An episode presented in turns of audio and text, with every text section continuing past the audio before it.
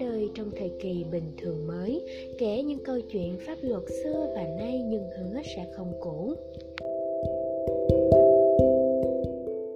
Chào các bạn, chào mừng các bạn đến với chuyên mục radio cuối tuần của Medlaw. Mình là Mộng Ngọc, host của chuyên mục radio ngày hôm nay, bảo vệ bản thân trong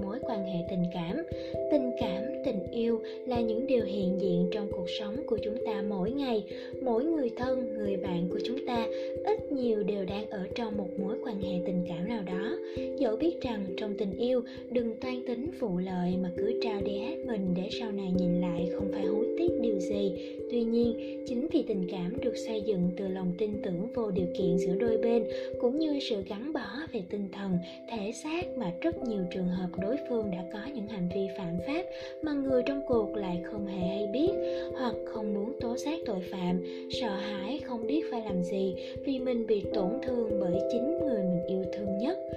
từ đây có thể dẫn đến những hậu quả vô cùng đáng tiếc, thậm chí là để lại những tổn thương và vết sẹo tâm lý suốt quãng đời sau này. Hôm nay, mình sẽ chia sẻ cùng các bạn những trường hợp nguy hiểm có thể xảy đến với chúng ta và cách bảo vệ bản thân trong mối quan hệ tình cảm nhé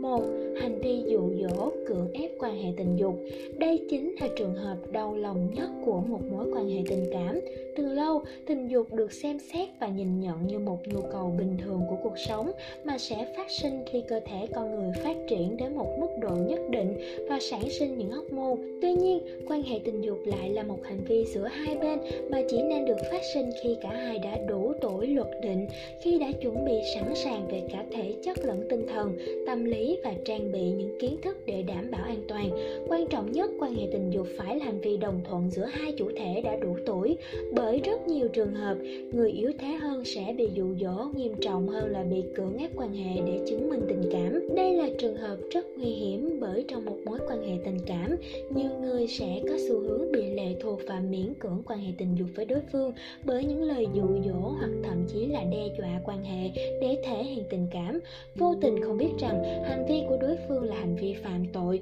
cụ thể là tội cưỡng dâm. Sebastian Khoảng 1 điều 143 Bộ luật hình sự năm 2015 sửa đổi bổ sung năm 2017 đã quy định người nào dùng mọi thủ đoạn khiến người khác lệ thuộc mình hoặc người đang ở trong tình trạng quẩn bách phải miễn cưỡng giao cấu hoặc miễn cưỡng thực hiện hành vi quan hệ tình dục khác thì bị phạt tù từ 1 năm đến 5 năm. Đối với những mối quan hệ tình cảm mà người trong cuộc chỉ mới ở độ tuổi thanh thiếu niên, hành vi phạm tội cưỡng giam có thể phải chịu mức án phạt tù với khung hình phạt nặng hơn bởi tính chất nghiêm trọng trọng khi dụ dỗ cưỡng ép những đối tượng này. Cưỡng dâm người từ đủ 16 tuổi đến dưới 18 tuổi sẽ bị phạt tù từ 2 năm đến 7 năm. Cưỡng dâm người từ đủ 13 đến dưới 16 tuổi, mức phạt tù dành cho họ là từ 5 năm đến 10 năm. Đứng trước những tình cảnh như vậy, cần thật sự tỉnh táo và nhìn nhận lại mối quan hệ tình cảm giữa đôi bên. Nếu bạn đã phải thực hiện hành vi quan hệ một cách miễn cưỡng, cưỡng ép không tự nguyện, bị dụ dỗ, khiêu khích,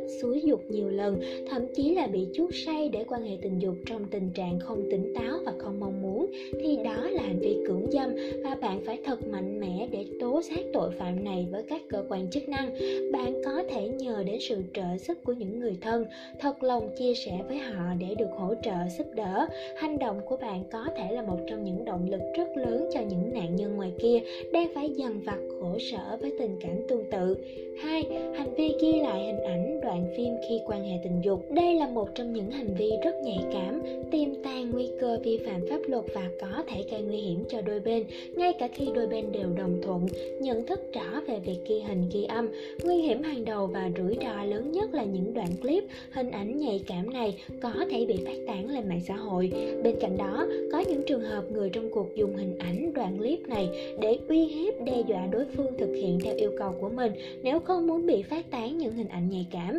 yêu cầu đó có thể là hành vi tống tiền hoặc là phải quan hệ tình dục tiếp tục với họ. Điều 32 Bộ luật dân sự năm 2015 quy định về quyền cá nhân đối với hình ảnh. Theo đó, điều kiện tiên quyết của việc sử dụng hình ảnh của một cá nhân phải là việc cá nhân đó đồng ý. Như vậy, mọi hành vi sử dụng hình ảnh trái phép đều có thể bị xử phạt vi phạm hành chính, phải bồi thường thiệt hại do gây ra tổn thất về tinh thần cho nạn nhân hoặc thậm chí là bị truy cứu trách nhiệm hình sự và chịu án phạt tù hiển nhiên rằng không mấy ai nghĩ đến hậu quả nghiêm trọng khi đang ở trong một mối quan hệ tình cảm mặn nồng, nên đã nghe theo lời đề nghị của đối phương về việc lưu giữ những khoảnh khắc thân mật để làm kỷ niệm. Có thể thấy hiện nay, rất nhiều bạn trẻ chọn lưu giữ lại những khoảnh khắc thân mật, riêng tư mà chưa có sự hiểu biết đầy đủ và cam kết giữa hai bên về việc xử bí mật, cũng như là việc tiêu hủy hình ảnh này. Nếu có gặp phải những xung đột, rủi ro về việc bị phát tán những hình ảnh nhạy cảm, bạn có thể nói chuyện với đối phương thật bình